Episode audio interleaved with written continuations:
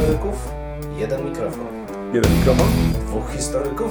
No nie, ale to znowuż mi wszedłeś w paradę. No tak zazwyczaj się dzieje. Profesor Krzysztof Równiewicz. Profesor Przemysław Wiszewski.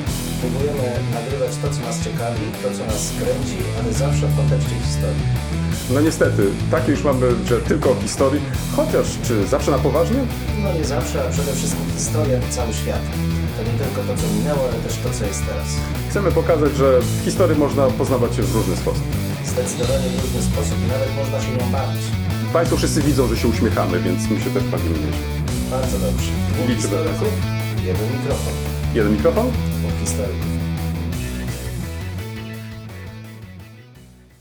Dzień dobry czy dobry wieczór? Za okrem wiatr dmucha, co prawda nie jesienny, jest trochę taka plucha i ciemno. Dzień dobry wieczór, o może tak. To, to chyba jakieś nowe określenie. Jesteśmy kreatywni. Czeka mnie podróż studyjna ze studentami historii. Chciałem się podzielić e, tą wiadomością, ale równocześnie moim entuzjazmem. A dokąd się kolega wybiera? Czeka nas Gdańsk, Gdynia, Kartuzy, Warszawa, Sulejówek, Treblinka. Tak więc program jest e, długi. Będę być może mógł koledze sprawozdać następnym razem o moich wrażeniach.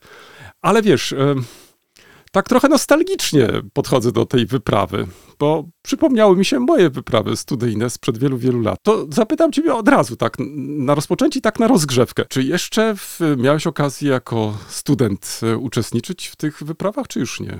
Nie, u nas za naszych czasów już były skasowane. A, czyli, czyli tak, bez nostalgii, bez niczego właściwie. Czyli jakbyś pojechał z studentami, to dopiero zacząłbyś zbierać nowe doświadczenia. No, na pewno, na pewno, na pewno. Dużo paracetamolu bym zabrał ze sobą. No cóż, e, ja w, przeciwieństwie do ciebie faktycznie bardzo miło wspominam te podróże studyjne. Pierwsza wiodła nas chyba mm, po różnych miastach dolnośląskich. Druga zaprowadziła nas do Krakowa, trzecia chyba do Warszawy. I tak teraz, jak z perspektywy czasu tak e, e, się zastanawiam, Wiesz co, może nie powinienem tego mówić e, publicznie, ale do niektórych miast dolnośląskich od tego czasu nie zajechałem. No. No wiesz, trochę ich jest na tym Dolnym Śląsku. To nie jest ni- nic strasznego, że nie zajechałeś. Ale ja z satysfakcją obserwuję, że mając, czując w tym jakiś swój udział, rozbudziłem w koledze zainteresowanie lokalnym e, Śląskiem i kolega praktycznie co tydzień jakieś miasto odwiedza. Ja się czuję dydaktycznie usatysfakcjonowany. Tak, y, przyznaję, y, to jest ten sukces dydaktyczny, który kolega osiągnął.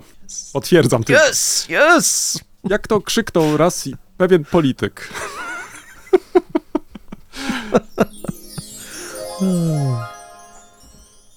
Nowinki, starowinki. Kto zaczyna, kolega? Ty czy ja? Ja mogę zacząć, mam taką krótką, nietypową nowinkę, Mhm. starowinkę, ale nietypową dlatego, że w, od jakiegoś czasu, może nie, nie od kilku lat już, m, interesuję się przestrzenią e, historyczną, czy przemianami takimi tożsamościowymi, też związanymi z nazywaniem przestrzeni przez mm, osoby czy wspólnoty wokół siebie. Bardzo ciekawe wnioski można wyciągnąć ze źródeł masowych, zwłaszcza no, nowożytnych niestety w naszym przypadku, choć czasami też i średniowieczne księgi miejskie trochę nam w tym pomagają. Ale kilka dni temu bardziej zainteresowało mnie hmm, już takie, powiedziałbym, hipsometryczne porównanie planów miast. E, Dziś trudno uchwytne, bo z, jeszcze z okresu przedlokacyjnego, czyli jak ukształtowana była przestrzeń, na której zdecydowano się w te miasta posadowić w pewnym momencie. I Blokować, akurat tak. przykład Wrocławia jest niesamowicie ciekawy, bo pomijając już fakt, że y, my mamy takie wyobrażenie czasami, że Wrocław powstał mm, na takich, na wyspach, że był, że generalnie wszędzie woda pływała i wiadomo. I nic bardziej błędnego, bo Wrocław został posadowiony, ten, ten właściwy lokacyjny Wrocław, w miejscu jak najbardziej suchym. Natomiast faktycznie taka sieć wysp, y, strumieni, cieków i różnych meandrów była, ale po drugiej stronie Odry, tam gdzie było najstarsze osadnictwo na Łubinie. Natomiast na miejsce, gdzie miasto lokacyjne powstano, powstało, wybrano najsuchszy z możliwych elementów okolicznych. To jest dziś zupełnie nierozpoznawalny. To było takie wzgórze, które od lustra wody, nad Odrą, było wyniesione ponad 7 metrów. Mhm.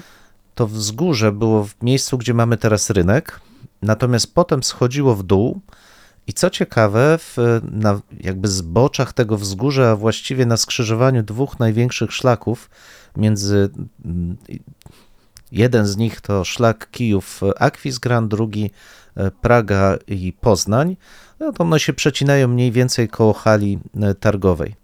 E, I tam ciągnął, ciągnął się taki drugi szlak starego osadnictwa e, wzdłuż tej drogi, no, w gruncie rzeczy wzdłuż drogi na Pragę, e, który był posadowiony w mało przyjaznym miejscu, bo to os- posadowienie na tym wyniesieniu siedmiometrowym argumentuje się, miało swoje znaczenie, ponieważ woda nie zalewała tego terenu, czyli żeby uniknąć powodzi, posadowiono miasto wysoko i sucho. Ale to wcześniejsze osadnictwo było stosunkowo nisko, mniej więcej między 2 a 3 metry nad lustrem wody. No i to głównie archeolodzy zastanawiali się nad tym, jak, dlaczego zdecydowano się w tym miejscu m, to osadnictwo rozwijać. Osadnictwo słowiańskie, oczywiście, dodajmy do tego. No i wniosek był taki, że nie wynikało to może ze specjalnego, e, ze, ze specjalnie korzystnych warunków, ale było blisko skrzyżowania drogi, blisko też e, zamku e, książęcego, wyspy, na której było biskupstwo i tak dalej, i tak dalej. Nie do końca mnie to przekonuje, bo skoro można było posadowić wyżej i mieć sucho, to czemu dosłownie kilkadziesiąt metrów, kilkadziesiąt metrów bliżej zdecydowano się bu- budować domostwa, które mogły być zalewane przez rzekę. No ale tak jest. To pokazuje może też nieco inne spojrzenie na to, gdzie miasto powinno się rozwijać. To spojrzenie właśnie zachodnioeuropejskie kazało ulokować w bezpiecznym, suchym miejscu. Natomiast Słowianie, jak widać, przyzwyczajeni do życia za pan brat z naturą, może lubiący trochę ryzyko, spokojnie decydowali się osiedlać w mniej korzystnym miejscu. Dlaczego? No to już jest Ale kwestia czy dalszych badań. jakieś względy obronne na przykład? No bo jednak łatwiej się Kompletnie bronić na przykład na wyspach niż e, Mhm. na stałym lądzie. Tylko wiesz, to, to nie była wyspa. Tutaj nie, tutaj nie było wysp. Jakby i ten, to miejsce przy hali mm, targowej w okolicy Nowego Targu obecnego, jak i ta, ten taki ostaniec, na którym usadowiony jest e, rynek naszego miasta obecnie, one nie były oddzielone wodą od siebie. To była jedna, e, jedna jakby w, przestrzeń. Mm, No, no i mówię, tu, tu nie ma jakichś specjalnych względów geograficznych, dlaczego to słowiańskie osadnictwo tak blisko wody się e, rozwijało, bo normalnie, jak obserwujemy wcześniejsze grody, to one też starano się lokować je wyżej. Ale mówię, może należałoby i tak na to spojrzeć, że to osadnictwo słowiańskie było bardziej mm, świadome rzeki, to znaczy zdawano sobie sprawę, że chociaż rzeka jest, to ona tak często nie wylewa, nie stanowi takiego zagrożenia. Natomiast dla osadników jednak ta przestrzeń była zupełnie obca i oni woleli się dodatkowo zabezpieczyć i stąd y, wyżej posadowili to swoje, y, to, to swoje osadnictwo. No, to takie dywagacje trochę, ale pokazują, jak y, kulturowo odmienne grupy, przybywając do nowego terenu, szukają sobie właściwego miejsca w przestrzeni. No, taka moja nowinka, starowinka. To mogę dopytać jeszcze? Pewnie. To, y, y, czy ta różnica w terenie, o której wspomniałeś, czy, czy Mhm. ona do dzisiaj jest widoczna? Raczej nie, bo Nie. każdy z I nas to ma jest jednak ciekawe, takie że- wrażenie, że to wszystko jest zniwelowane. Że tutaj nie ma Tak. żadnej różnicy I co poziomu. ciekawe, Mhm.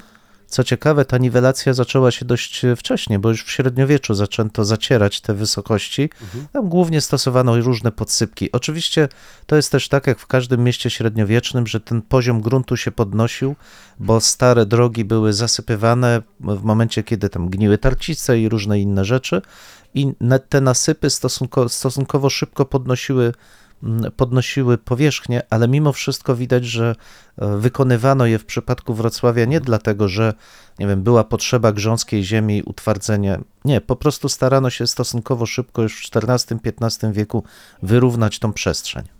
Mhm. A, to jest bardzo ciekawe. Mhm. Moja e, nowinka, starowinka mm, chyba będzie jeszcze krótsza niż e, twoja. W ostatnich dniach często przechodziłem mm, obok gmachu głównego i zainteresowała mnie zwłaszcza jedna z fasad e, naszego budynku. Mianowicie ta od strony Odry. to chyba, jeśli się nie mylę, to jest e, fasada północna. I tam w związku z 300-leciem naszej uczelni umieszczono zrekonstruowany dwugłowy orzeł cesarski z inicjałami założyciela uczelni Leopolda I Habsburga. I teraz chciałem coś więcej się dowiedzieć na temat tego herbu i zajrzałem do publikacji. Przy tej okazji może spopularyzuję, bo mam wrażenie, że przeszła trochę bez. Mianowicie Zabytkowe przestrzenie Głównego Gmachu Uniwersytetu Wrocławskiego, przewodnik autorstwa Kamili Jasińskiej i Łukasza Krzywki. I bardzo ciekawie zinterpretowali e, autorzy mm, ten herb.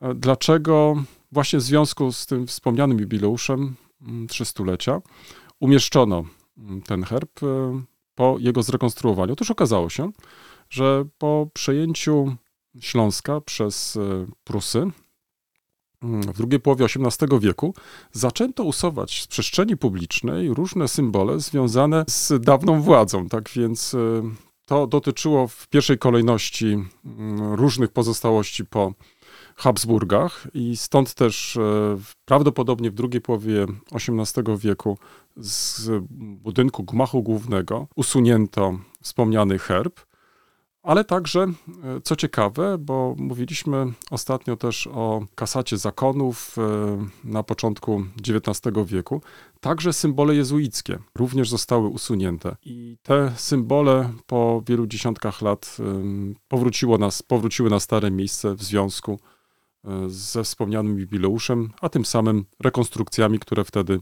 mm, e, dokonano. I to pozwoliło mi się zastanowić nad tym, bo często w tych naszych rozmowach e, nawiązujemy do czasów współczesnych. Zastanawiamy się nad e, współczesną polityką historyczną, ale to jest jeden chyba z takich też ciekawych przykładów, że mm, wraz ze zmianą władzy w, mm, zwraca się też szczególną uwagę na rolę i znaczenie symboli mm, dawnej władzy i w, często w, te symbole przeszkadzają, stąd też usuwa się je.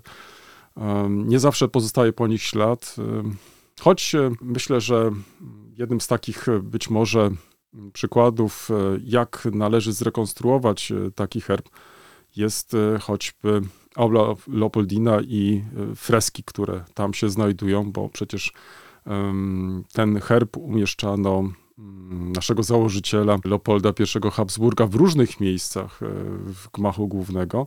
Stąd też e, można było bez większych, wydaje mi się, problemów zrekonstruować także i ten herb, a następnie umieścić go na tej fasadzie północnej budynku głównego. To tylko taka może ciekawostka, nowinka, starowinka, ale pokazująca, że w różnych okresach e, historycznych, zwłaszcza przy zmianie władzy, rzeczą naturalną jest e, usuwanie e, symboli dawnej władzy, by w to miejsce wprowadzić własne symbole i do nich odtąd nawiązywać. Kolega zamilkł. Zamyślił się. Tak, za, zamyśliłem się, bo rzeczywiście nasz gmach główny jest swoistym palimpsestem historii Wrocławia.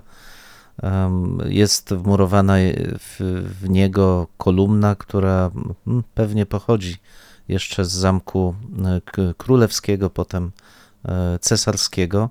Są piwnice, gdzie szukano śladów jeszcze piastowskich, książęcych założeń mm, dworu w, lewobrzeżnego e, we Wrocławiu. No, ciekawe, rzeczywiście ciekawe, ciekawe losy tych budynków uniwersyteckich no, skłaniają do namysłu. No łącznie przecież z tą odkrytą niedawno pozostałościami interpretowanymi jako najstarsza synagoga we Wrocławiu no, w budynku Instytutu Historycznego. No, zobaczymy, co z tego wyniknie. W każdym razie rzeczywiście zgadzam się tu z kolegą, że z jednej strony każda władza stara się zatrzeć pamięć po e, poprzedniej, a z drugiej strony ta pamięć e, no, trochę czkawką się odbija i wraca. Budzi moj, moją szczególną radość, bo po prostu prawdy nie da się wymazać. No, takie mam głębokie przekonanie. Czyli można tutaj i w tym przypadku pot- potwierdzić tak, że ślady pozostają i czy się to komuś podoba, czy też nie. I później po latach do nas, e, historyków, należy między innymi mm, odkrywanie tych śladów i rekonstruowanie tej właśnie przeszłości, która miała być usunięta. Tak jest. Lektury. Jak u ciebie wyglądało z lekturami Czy ja mam zacząć od lektur, czy ty masz ochotę? A zaczynaj, proszę cię bardzo. Ja dzisiaj mam niedużo, także spokojnie. To ja zacznę. Tak y, trochę pomyślałem o tobie i o jednej z ostatnich twoich lektur. Mianowicie tydzień temu przedstawiałeś książkę Filipa Springera pod tytułem Zaczyn o Zofii i Oskarze Hansenach. Zakupiłem dwa bardzo ciekawe albumy wydane przez y, Dom Spotkań z Historią. Dwa albumy przepięknie wydane, to już od razu chciałbym powiedzieć. Pierwszy z nich to Miasto Widzenie. Nie bez powodu wspomniałem tutaj o tej e, książce Filipa Springera, bo wydaje mi się, że ta książka, która jest równocześnie katalogiem, Miasto Widzenie, fotografię Czesława Olszewskiego może być kapitalną ilustracją do Twoich zainteresowań dotyczących architektury. To znaczy, dzięki temu albumowi, dzięki zdjęciom jednego z, bardziej znanych fotografów drugiej połowy lat 30., który specjalizował się w fotografowaniu nowych e, rozwiązań architektonicznych w Polsce, przede wszystkim w Warszawie, ale także był czynny po II wojnie światowej. To tutaj zabiera nas, e, zabierają nas e, autorzy tego e, albumu, mianowicie Marta Leśniakowska i Tomasz Kubaczyk, w taką podróż. Często mamy do czynienia z miejscami, które dzisiaj nie istnieją, które w wyniku II wojny światowej uległy zniszczeniu. Tak więc zdjęcia te dzisiaj mają zarówno ten taki charakter dokumentacyjny, ale to byłoby zbyt mało powiedzieć o tym albumie, gdyż autor, jeśli sięgniesz sobie do tego albumu, faktycznie fotografowanie architektury doprowadził do perfekcji. To znaczy, tam nie ma krzywych linii, nie ma braku perspektywy. Dla niego, co było ważne, to była ta gra cienia. W przypadku czerni i bieli kolorów, tutaj naprawdę sposób mistrzowski posługuje się on aparatem i potrafi wyczarować przed nami faktycznie przestrzenie, które zapełniali nasi architekci. No więc e, jest to naprawdę świetna przygoda, kapitalny wybór i kiedy przeglądasz e, ten album, to aż dziwisz się, że mm, tak późno otrzymujemy do rąk właśnie tego typu materiały, bo co ciekawe, e, mimo że zachował się spory zbiór fotografii Czesława Olszewskiego,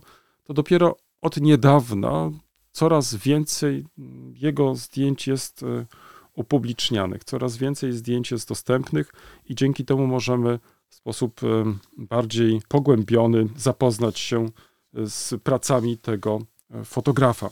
Polecam Miasto Widzenie. Podoba mi się też tytuł Miasto Widzenie. Fotografię Czesława Olszewskiego. Książka, katalog wydana przez Dom Spotkań z Historią. Redaktorami tego tomu są Marta Leśniakowska i Tomasz Kubaczyk. Warszawa 2022 rok. Ale A, a powiedz jeszcze, powiedz Mhm. jeszcze, przepraszam cię, jakich miast e, śląskich te, te zdjęcia dotyczą? tutaj Śląska nie znajdziesz zbyt dużo. Nie ma. Mhm. E, O, Śląska nie znajdziesz w tym wyborze. Szkoda, szkoda. Jeśli już to są to pojedyncze e, zdjęcia, głównie jest to Warszawa. Okej. Tak, Mhm. głównie jest to Warszawa. Ale co, jeżeli pozwolisz, to może dopowiem, bo Mhm. zdjęcia te do dzisiaj e, inspirują kolejne pokolenia mm, artystów. Niekoniecznie fotografów, ale na przykład malarzy. I autorzy tego wyboru zdjęć e, zwrócili też uwagę na takie próby zmierzenia się z e, tą wizją autorską Olszewskiego i tu dają też przykłady. Także nie jest to tylko taki proces zamknięty lub też e, e, materiał zamknięty, tylko faktycznie on inspiruje, on zachęca do dalszych poszukiwań. Dla każdego, e, dla każdej osoby zainteresowanej architekturą, jej rozwojem, z pewnością będzie to ciekawa lektura, ale na pewno po tą książkę sięgną też osoby, które fotografują architekturę. Myślę, że może to być także dla nich e, ciekawa inspiracja dla własnych zdjęć, które będą chcieli wykonywać. I druga książka, mniej więcej w tym samym nurcie, choć e, dotyczy ona e, innych spraw, mianowicie ten sam Dom Spotkań z Historią w ubiegłym roku opublikował przepiękny album pod tytułem Legendarni fotografowie w Polsce Kappa, Seymour, Barbey i inni. Tych fotografów znajdziesz tutaj więcej, ale ten album e, zwrócił moją uwagę mm, z tego powodu, że jest to opowieść o tym, jak na Zachodzie odkrywano Polskę po II wojnie światowej. I jak się okazuje, Polska cieszyła się dużym zainteresowaniem, zainteresowaniem zachodnich, zwłaszcza fotografów. Tutaj na przykładzie jednej agencji bardzo znanej fotograficznej Magnum śledzimy ten sposób odkrywania przez fotografów Polski. I znajdziemy tutaj sporo zdjęć dotyczących różnych okresów w dziejach Polski po 1945 roku. Są zdjęcia, które dotyczą okresu bezpośrednio po II wojnie światowej. Ten obraz Polski bardzo interesował e, zachodnie społeczeństwa, to znaczy, co dzieje się za tak zwaną żelazną kurtyną. Znajdziesz tu bardzo przejmujące zdjęcia, mm, zdjęcia e, zarówno zniszczeń, ale także i odradzającego się życia. Znajdziesz e, zdjęcia różnych zabaw, ale także i dzieci. Na przykład jedno z takich zdjęć e, Davida Seymoura, szczególnie utkwiło mi w pamięci, to, to jest znane zdjęcie, tutaj opublikowane też w tym albumie. To jest zdjęcie dziewczynki, Teresy Adwentowskiej, ośmioletniej dziewczynki ze szkoły specjalnej, która rysuje dom. Jak e, przyjrzysz się temu zdjęciu, to na tablicy mm, nie rysuje ona domu, tylko jest to po prostu taki gąszcz linii, które e, to dziecko rysuje za pomocą kredy i te oczy, które są w ciebie tak wręcz e, wpatrzone, chcą prześwidrować ciebie, ale wyrażają ogromny strach, jakąś wielką bojaźń. Jeżeli z tego opisu jeszcze dodatkowo się dowiadujemy, że jest to dziewczynka, która przeżyła rzeź woli, to dopowiada nam ten opis, e, to przerażenie i tłumaczy nam, dlaczego ta dziewczynka tak właśnie, a nie inaczej wygląda. Takich zdjęć bardzo przejmujących znajdziesz w tym tomie bardzo dużo, ale nie tylko. Jest to podróż po różnych epokach e, historii Polski po 1945 roku. Także znajdziesz e, i zdjęcia z lat 50., dalej z lat 60., aż praktycznie do końca lat 80. I to, co mnie zaciekawiło, to też to, w jaki sposób e, jesteśmy po tym pięknym katalogu, bo to również jest katalog do wystawy, prowadzeni przez Annę Brzezińską, która przeprowadziła bardzo ciekawy wywiad ze znanym fotografem, od wielu lat mieszkającym w Polsce, Chrisem Nidentalem, który dzieli się swoimi doświadczeniami jako znany fotoreporter, który od lat 70. zamieszkał w Polsce i w Polsce mieszka e, dalej. Jakie były warunki pracy fotoreporterów, z jakimi wyzwaniami, przed jakimi wyzwaniami oni stawali? Jak wyglądała współpraca między fotoreporterami polskimi i zagranicznymi. Przed pojawieniem się albo upowszechnieniem się telewizji, dzisiaj być może w, moglibyśmy również wymienić internetu. Zdjęcia odgrywały ogromną rolę. To one były tym medium, za pomocą którym może nie tyle zmieniano cokolwiek, ale przynajmniej uwrażliwiano na takie czy inne problemy. I w tym oglądzie zagranicznych fotoreporterów, ta Polska jawi się jako kraj bardzo zróżnicowany. Tutaj nie ma jednego obrazu Polski. Ja bym wręcz nawet zaryzykował takie twierdzenie, że mm, każde zdjęcie pozwala nam wykazać, jak e, mm, różne to były Polski, jak e, różnie radzono sobie z tą rzeczywistością. A ponieważ mamy do czynienia tutaj ze słynnymi fotoreporterami, to ich sposób widzenia, patrzenia, łączenia dodatkowo jeszcze wzmacniał to takie i wzmacnia to takie przeświadczenie. Na przykład jedno z takich pierwszych lepszych zdjęć też e, przykładowo Eliota Erwita, mm, Muranów e, na pierwszym planie, fragment e, drugiego pomnika bohaterów getta odsłonięty w 1948 roku. W tle widoczne rozbierane ruiny XVIII-wiecznych koszar artylerii konnej, siedziby Judenratu w czasie wojny, dalej bloki przy ulicy Anielewicza. Natomiast co widzimy na tym zdjęciu, to widzimy nie tylko pomnik, nie tylko te bloki, ale widzimy też młodą parę, która jedzie z dzieckiem, czyli to odradzające się nowe życie. To znaczy, z jednej strony mamy tą świadomość zniszczenia, destrukcji, ale z drugiej strony ta nadzieja, nadchodzi to nowe. Um, więc e, tego rodzaju zdjęcia znajdziesz w tym albumie i myślę, że jest to kapitalna ilustracja, zwłaszcza mm, dla tych z nas, którzy zajmują się historią powojenną Polski, ażeby na tą Polskę spoglądać wielowymiarowo, to znaczy podobnie jak chcieli tą Polskę widzieć i widzieli zresztą e, słynni fotoreporterzy, przypomnę, tutaj w tytule tylko wymienieni są niektórzy z nich, e, czyli Kapa, Seymour, Barbej, ale oczywiście tutaj mamy o wiele e, więcej fotoreporterów jak Elliot Erwin czy Jean Gumi, Erich Lessing, Peter Marlow i tak dalej, i tak dalej. Bardzo polecam ten album, przepięknie wydany, starannie też przygotowano wprowadzenia do poszczególnych części, także dowiadujemy się e, nie tylko o samej agencji Magnum, ale dużo dowiemy się o pracy fotoreporterów zagranicznych w Polsce, o warunkach e, pracy fotoreporterów, a przede wszystkim takim bardzo ciekawym wprowadzeniem jest wspomniany przeze mnie wcześniej wywiad Anny Brzezińskiej z Chrisem Nidentalem. To byłaby może ta druga pozycja.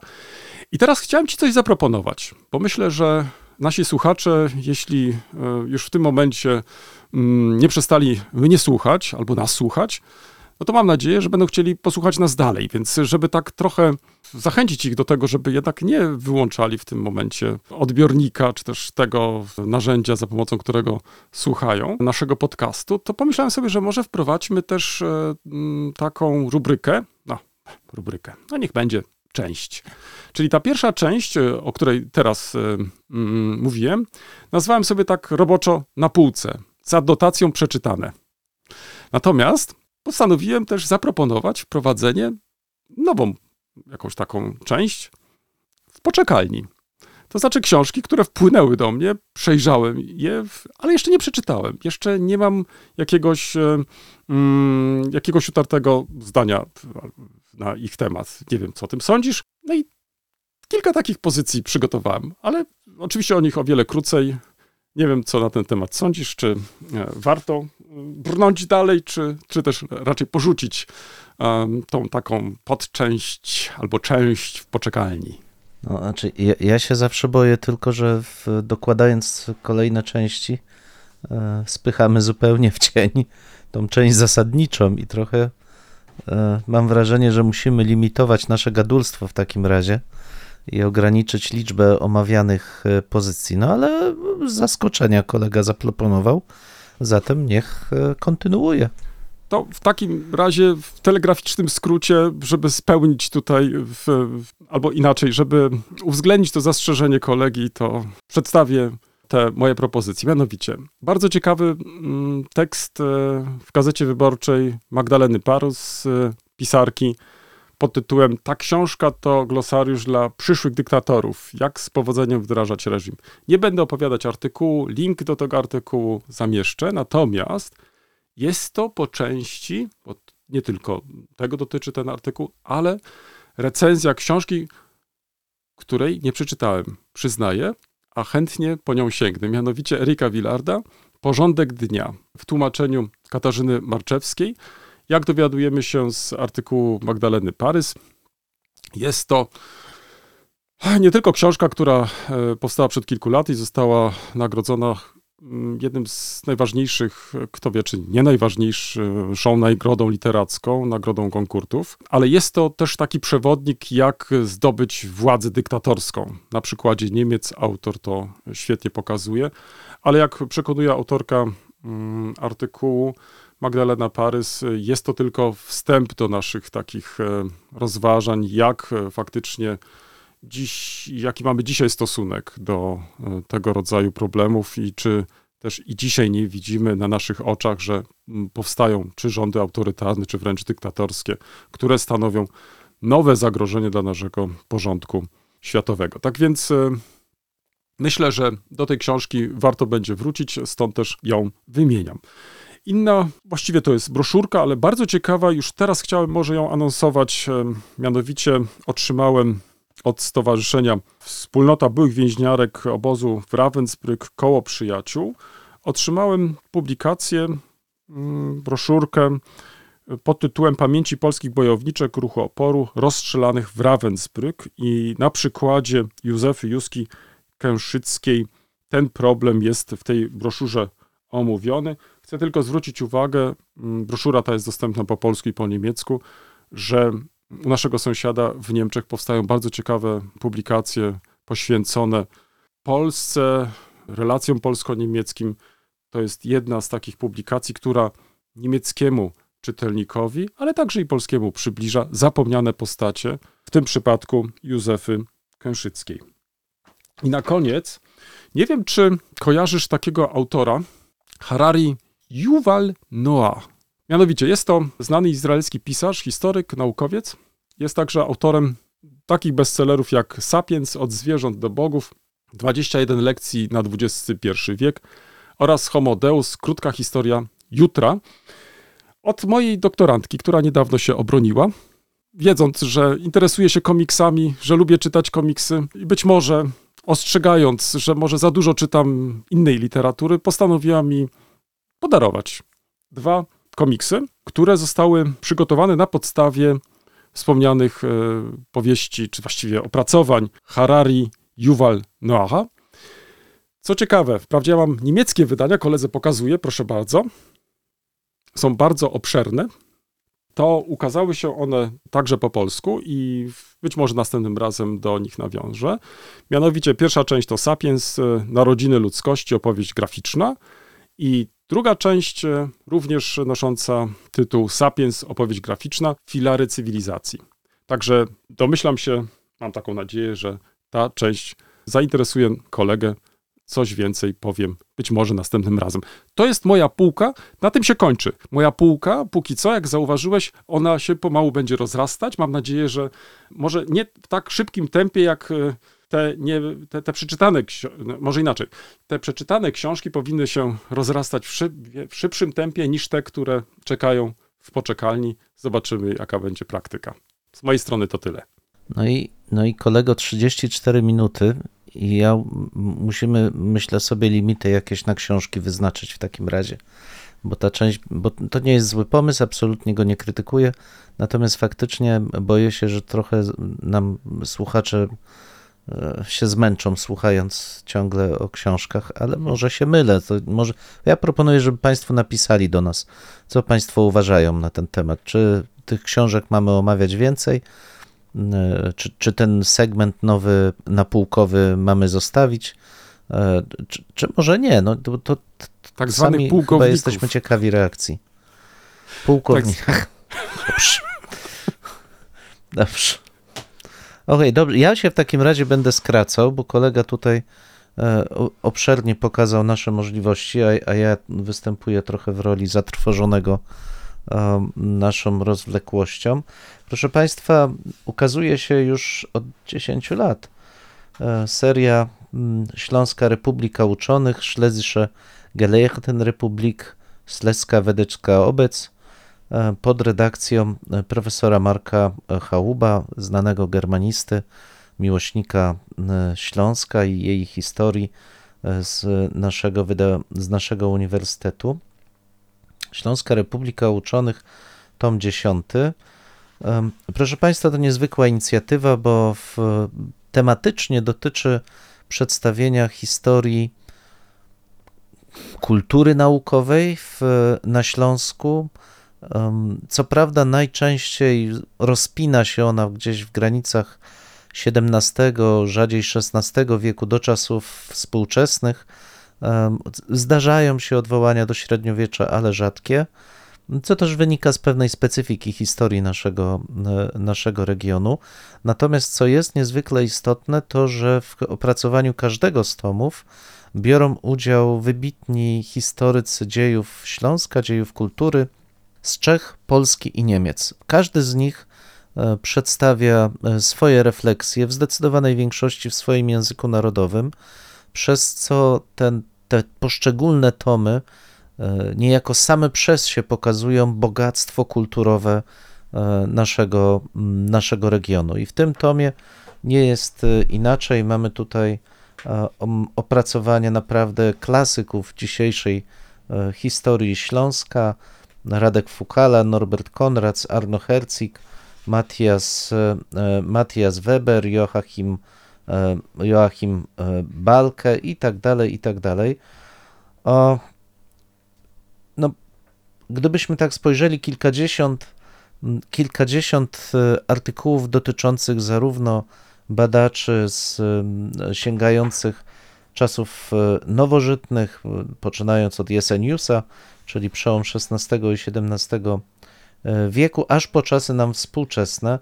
Mamy też, e, to przyznaję, jakoś szczególnie miły memu sercu artykuł e, pana rektora Adama Jezierskiego, Śląscy uczeni, twórcy mechaniki kwantowej. No, myślę, że w dorobku pana rektora to będzie dość wyjątkowy artykuł, ale jest, jest też więcej em, takich ciekawostek.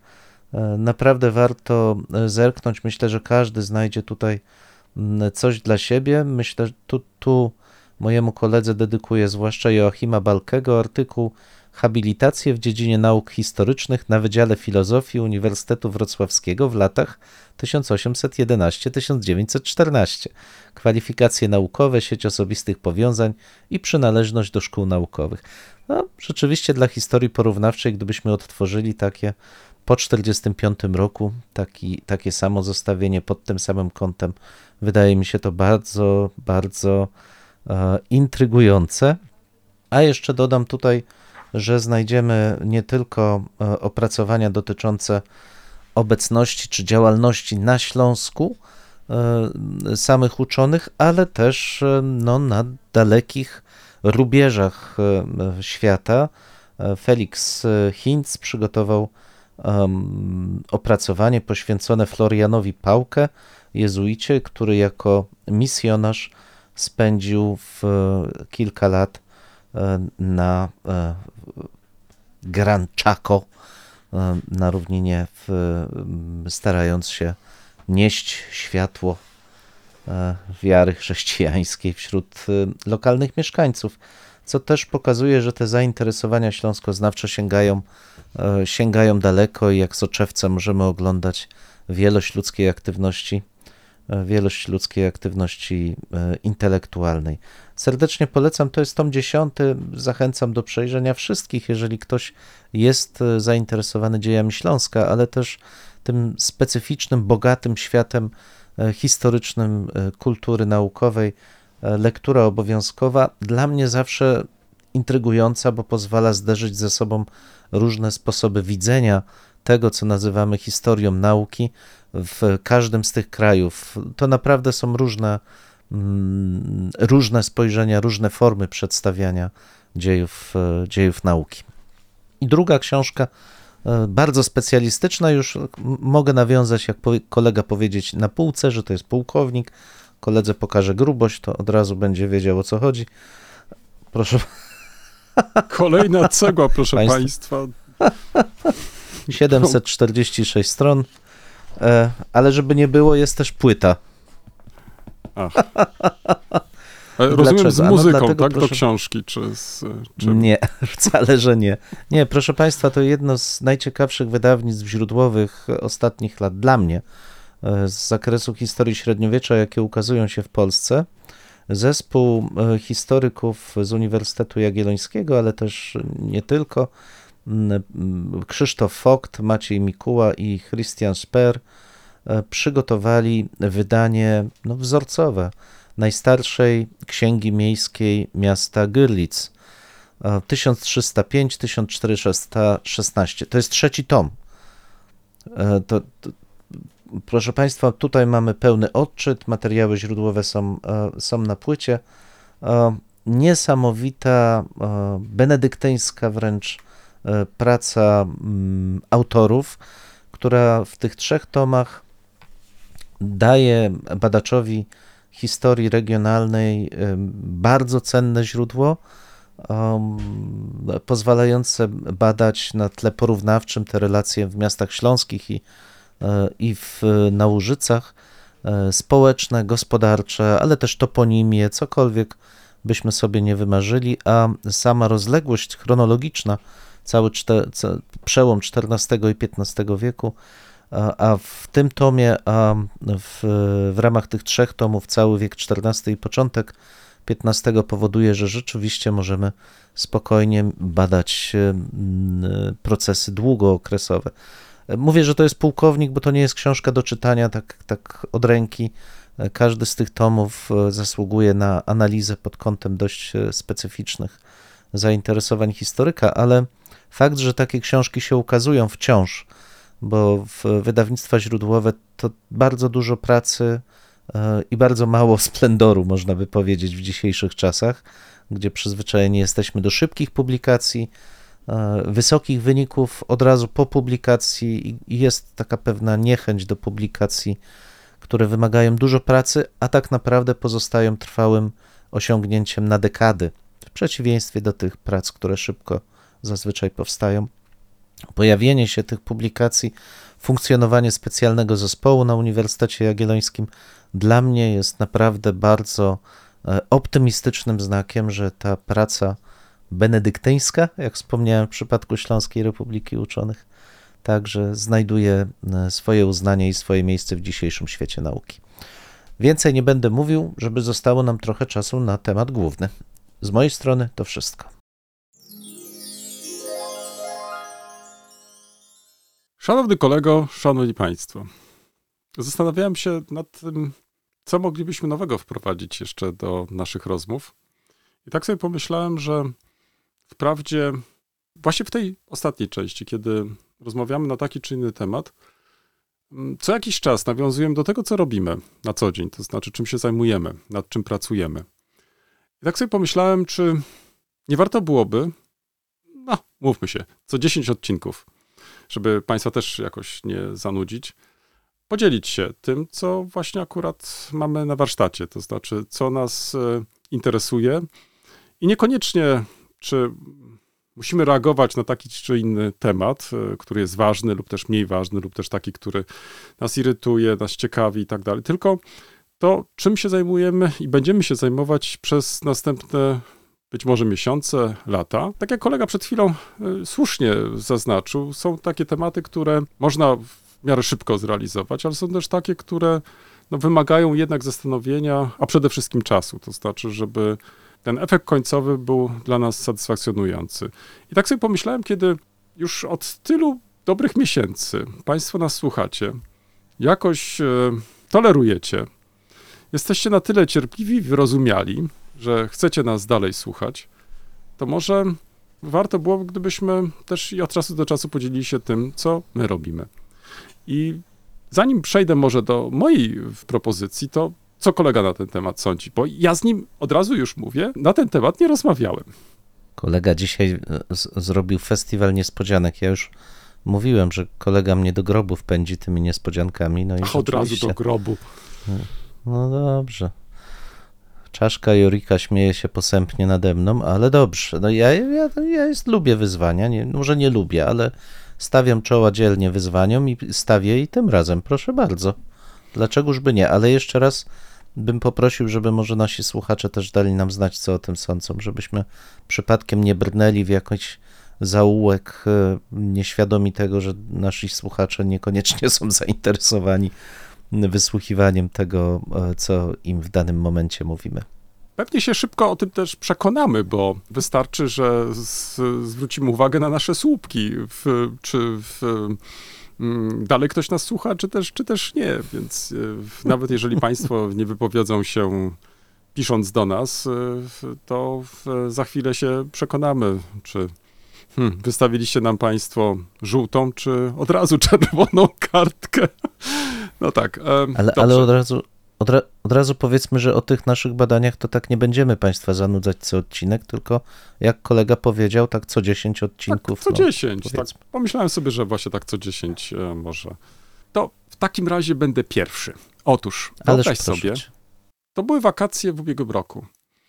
Trochę zacząłem się bardziej interesować przeszłością mojej rodziny i w trakcie takich e, poszukiwań trafiłem na informację, że zachowała się kronika szkolna założona przez mojego pradziadka. postanowiłem skontaktować się mm, ze szkołą, mm, żeby móc e, mm, wypożyczyć tą kronikę. A dodam, że e, niestety w moich e, bateriach rodzinnych nie zachowały się żadne, żadna korespondencja, żadne zdjęcia, które właśnie by dotyczyły pradziadka, więc domyślasz się, e, co czuje każdy historyk, e, jeśli ma do czynienia z takim źródłem, które no jeszcze dodatkowo ma jeszcze i ten walor, że jest to źródło wytworzone przez twojego mm, no właśnie praszczura, tak chyba można powiedzieć? No, w każdym razie przodka, na dobrze będzie ładniej.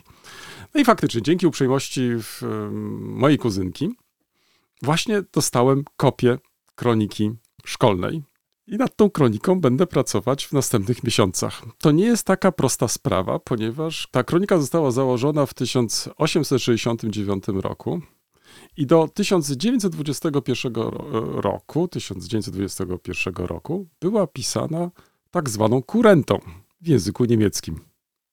Co w praktyce będzie dla mnie oznaczać, że przez kilka dobrych miesięcy spędzę na najpierw odczytaniu tego pisma, tego mojego praszczura, by następnie przepisać na współczesny niemiecki, a następnie przetłumaczyć. Już e, pierwszy taki, jakby to powiedzieć, e, pierwsze takie, pierwsza taka lustracja, może tak, pojedynczych stron, przekonała mnie, po pierwsze, mój praszczur pisał poprawną Niemczyzną, do tego bardzo starannie. Mm, Tak więc e, ta praca, mam nadzieję, nie będzie jakaś e, straszną katorgą, a wręcz przyjemnością. No i informacje, które tam zawarto, są po prostu przeciekawe. To znaczy, nie dotyczy to tylko takich podstawowych informacji, ile uczniów e, uczęszcza w danym roku, Ale znajdziesz tam na przykład informacje o obchodzeniu różnego rodzaju uroczystości, kto w nich uczestniczył, jakie organizowano, dalej, jakie były warunki pogodowe. Więc taka kronika szkolna jednej z wielu wsi kaszubskich może być takim bardzo ciekawym przyczynkiem albo punktem wyjścia generalnie do zastanowienia się, jak wyglądało szkolnictwo w tym czasie.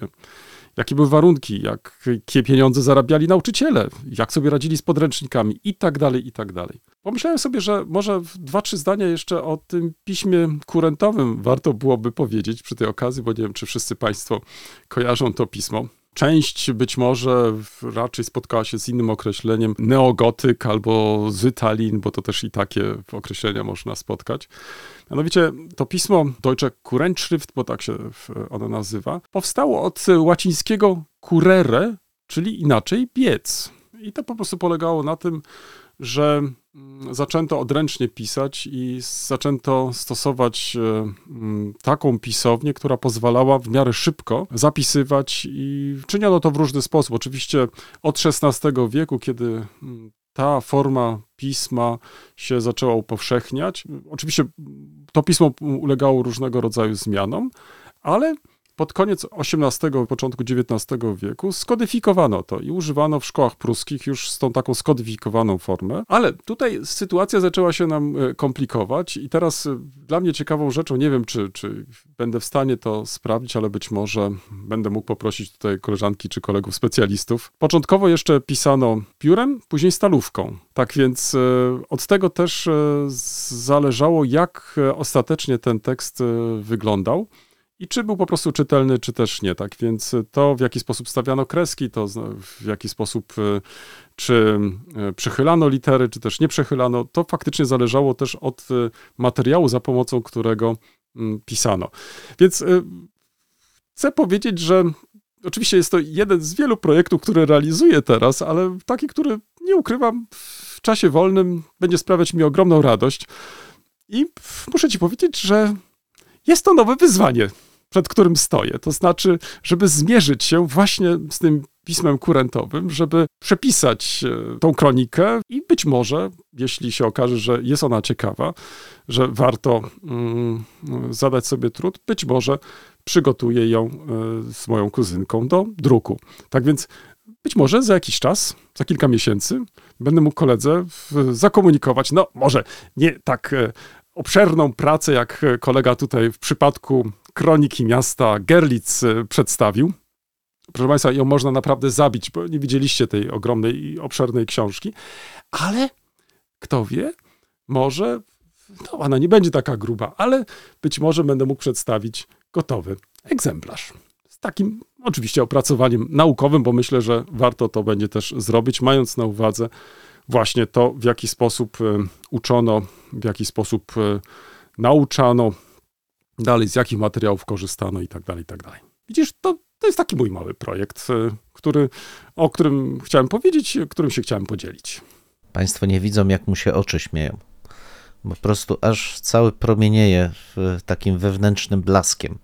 Rzeczywiście wi- widać, że to wyzwanie stanowi źródło jego ogromnej radości. To jest po prostu podnoszące na duchu w, z każdym, e, w każdym aspekcie. No, ja oczywiście służę pomocą. E, Jedną z moich specjalizacji jest właśnie paleo i neografia, więc e, jeśli byłyby jakieś problemy, to chętnie.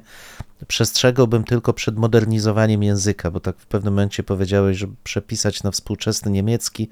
Ja bym tego nie robił. Wydawnictwa źródłowe, jeśli chodzi o publikacje, współcześnie nie stosuje się takich zabiegów, to znaczy oddaje się tekst tak, jakim on został mm, przedstawiony przez autora. Ewentualnie jako dodatkową kolumnę można wtedy dać e, współ, uwspółcześnioną ortografię. Natomiast rzeczywiście w XIX zwłaszcza wieku stosowano takie zabiegi, że wydawca e, poprawiał niejako gramatykę e, po to, żeby pokazać, jak ten tekst powinien wyglądać. Dziś traktujemy to jako niepotrzebny w, w trend ze strony historyka, bo on z kolei zaburza nam odbiór tego, co sam autor chciał nam powiedzieć, i wszelkie badania porównawcze potem są niemożliwe w zasadzie, skąd czerpał swoje słownictwo, swoje nawyki, no, ró- różne rzeczy, które w oryginalnym tekście rzeczywiście da się zrobić. Art, ciekawa propozycja i praca.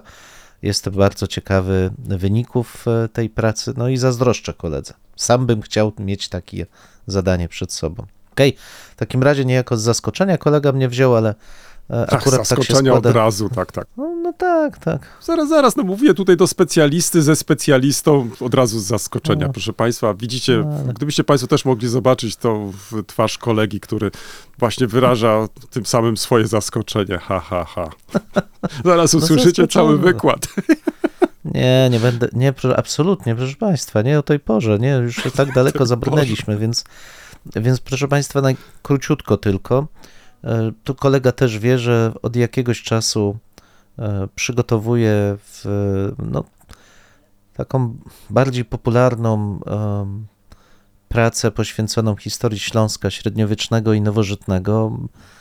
Projekt już jest z różnych powodów się przeciąga i odkłada i trochę budzi to mój e, niepokój wewnętrzny, ale nie chciałbym, żeby to była kolejna opasła e, monografia, którą e, streszczać się będzie poglądy innych historyków, a w zasadzie czytelnik będzie sięgał po nią rzadko, co najwyżej po to, żeby ładnie wyglądała na półce. Więc y, myślę o tym inaczej i, i w, w tej chwili koncepcyjnie też staram się to, co już jest napisane, jakoś um, przerobić. Ale mówię o tym dlatego, że e, z, na zaproszenie Niemieckiego Instytutu Historycznego w Pradze e, w, będę przedstawiał w, na konferencji takie zagadnienie dotyczące funkcjonowania regionów w Europie Środkowej w średniowieczu, mm, ale też z tej perspektywy badań współczesnych, to znaczy jak współcześnie pisząc historię regionów, te koncepcje, które my staramy się mm, zawrzeć w swoich opracowaniach, opierają się na faktycznym funkcjonowaniu regionów w średniowieczu. Czyli gdy piszemy dzisiaj historię Górnego Śląska albo historię Dolnego Śląska, to czy rzeczywiście ma to jakikolwiek związek z realiami średniowiecznymi? Czy wtedy taki, takie coś jak ten Śląsk opisywany w monografii w ogóle istniał? Um, a z drugiej strony, czy, w, czy regiony tutaj w Europie Środkowej mają swoje historie specyficzne, co do zasady różne od regionów historii, od regionów e, zachodnioeuropejskich. Krótko mówiąc, czy te dzieje regionalne można rozpatrywać jako wyjątkowe, e, konstytuujące z kolei dzieje środkowoeuropejskie, czy też raczej powinniśmy patrzeć na nie z perspektywy pewnych procesów e, zachodzących w bardzo podobny sposób we wszystkich regionach Europy, jako pewnego kontinuum, czasami przesuniętego w czasie, czasami mm, w, dziejącego się e, zmian dziejących się e, równolegle. No i do, w tym celu wybrałem sobie trzy, e, trzy regiony: Morawy w Czechach, nasz Śląsk oczywiście i Transylwanię w Rumunii. Oczywiście widać tutaj pewne różnice między tymi dziejami naszymi, środkowoeuropejskimi i tymi, które mm, mają miejsce w, e, na zachodzie Europy, ale paradoksalnie poza przesunięciem w czasie, w moim odczuciu te procesy, które obserwujemy tutaj nie są tak dalece różne od tych, które obserwowalibyśmy na zachodzie Europy. I to w, wydaje mi się otwiera przed nami bardziej możliwości badań porównawczych i z zastosowaniem takiego myślenia ogólnokontynentalnego, bez e, to, trochę sztucznego rozczłonkowywania tych, tych naszych dziejów regionalnych na poszczególne drobne fragmenty, a raczej ze spojrzeniem pod kątem szukania procesów, szukania pewnych prawidłowości, które w poprzek całego kontynentu, choć w różnym okresie, bo tak jak mówię, to przesunięcie w czasie jest widoczne, występują. I takim świetnym przykładem, zresztą znanym, ale jakoś tak to nam umyka, jest e, e, wielka przemiana e, migracyjna, czy wielki ruch migracyjny, a jednocześnie proces ekonomiczno-społeczny, jaki był związany z zakładaniem nowych wsi, nowych miast w związku ze wzrostem demograficznym, jaki występował w Europie w ciągu no, X-XIV, do powiedzmy początku XIV wieku, skutkował kolonizacją wewnętrzną najpierw e, w regionach Europy Zachodniej, ale nie tylko, bo to także ten moment, kiedy mieszkańcy regionów e, francuskich, dzisiejszych francuskich przygranicznych migrują na terytorium Półwyspu Iberyjskiego, tam wzmacniają z kolei rekonkwistę, ale jednocześnie zaludniają te tereny, które są odbierane e, muzułmanom. Równocześnie ten sam ruch z terenu Niemiec występuje do Europy Środkowej, gdzie migranci ekonomiczni e, wzmacniają potencjał e, gospodarczy i społeczny, ale też i różnorodność kulturową Europy, m, Europy Środkowej. To nie są wcale odległe procesy, one są przesunięte w czasie, ale paradoksalnie to są konsekwencje tych samych wielkoskalowych, kontynentalnych, e, kontynentalnych procesów. I takie spojrzenie na e, historię regionu bardzo chciałbym też zawrzeć właśnie w tej monografii, e, monografii Śląska. Czy to się uda, e, zobaczymy, i to jest ten mój projekt, który jako jeden może z dwóch, trzech wiodących chciałbym realizować w najbliższym czasie. Więc nie jest tak fascynujący, bo przyznaję, że to, co kolega przedstawił, to rzeczywiście jest wspaniała, wspaniała rzecz. E, No ale to jest coś, nad czym rzeczywiście w tej chwili e, pracuję. I tyle. To teraz podsumujmy. E, Mamy zadanie dla Państwa. Przedstawiliśmy dwie małe modyfikacje naszego podcastu. To znaczy, możemy zredukować liczbę lektur i skoncentrować się tylko na, umówmy się, jednej czy dwóch, ale możemy też, e, redukując e, liczbę tych lektur, wprowadzić nowy dział na półce albo pułkowniki, jak wolicie Państwo. Chociaż naturalnie doskonale wiemy, że także i ta nazwa ma określone znaczenie, ale my nie chcemy, nie chcemy niczego zakazywać, a wręcz odwrotnie, chcemy tylko zwrócić uwagę, że są publikacje, są książki, no, które muszą trochę poczekać, to znaczy, które e, nie przygotowaliśmy jeszcze, albo nie jesteśmy może tak e, przygotowani, żeby o nich coś e, powiedzieć sensownego, ale uważamy, że już na tym etapie warto o nich wspomnieć.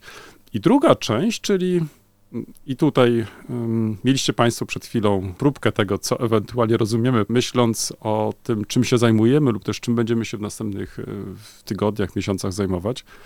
A żeby wprowadzić e, co 10 odcinków, umówmy się, co 10 odcinków, e, nowy dział, który właśnie dotyczyłby relacji o tym, czym się zajmujemy, lub też ewentualnie nawiązywał do tych naszych wcześniejszych wymienionych projektów, no i też trochę pokazywał, jaki jest rozwój, gdzie jesteśmy, e, przed jakimi problemami stoimy. Czy też e, jakie nowe e, rzeczy się pojawiły w trakcie pracy właśnie nad tymi projektami. Myślę, że to mogłoby być dla Państwa też interesujące. Mielibyście taki bezpośredni trochę wgląd do tej takiej trochę naszej kuchni. W, mm, e, I w, czy z tego ostatecznie powstanie jakaś potrawa? Hmm. My jesteśmy oczywiście przekonani, że tak, ale czy Państwo chcecie w, uczestniczyć w tym gotowaniu? To trochę od Was będzie zależeć, więc powinniśmy poczekać cierpliwie na Państwa osąd. Ja nie wiem jak Ty, ale ja jestem bardzo ciekaw, co ostatecznie z tego wyjdzie. Trzymamy kciuki, że wyjdzie bardzo smaczna potrawa, która Państwu przede wszystkim, naszym słuchaczom, będzie, e, będzie smakować. W tym miejscu stawiamy kropkę lub też jak kto woli, kropkę nad i. No, mamy nadzieję, że to nie jest koniec, że to jest początek Waszych dyskusji. Mam nadzieję, że Was zaciekawi. Prosimy o komentowanie naszych zmagań z historią. Poniżej zdjęcia jest wystarczająco dużo miejsca. I pamiętajcie, nie regulujcie odbiorników. No, my naprawdę tak brzmimy. E, tak, chociaż być może czasami e, może trzeba ściszyć. No może czasami ten nasz rechot by się przydało wyciąć nawet. Dwóch historyków, Jeden mikrofon, jeden mikrofon. dwóch historyków. Think we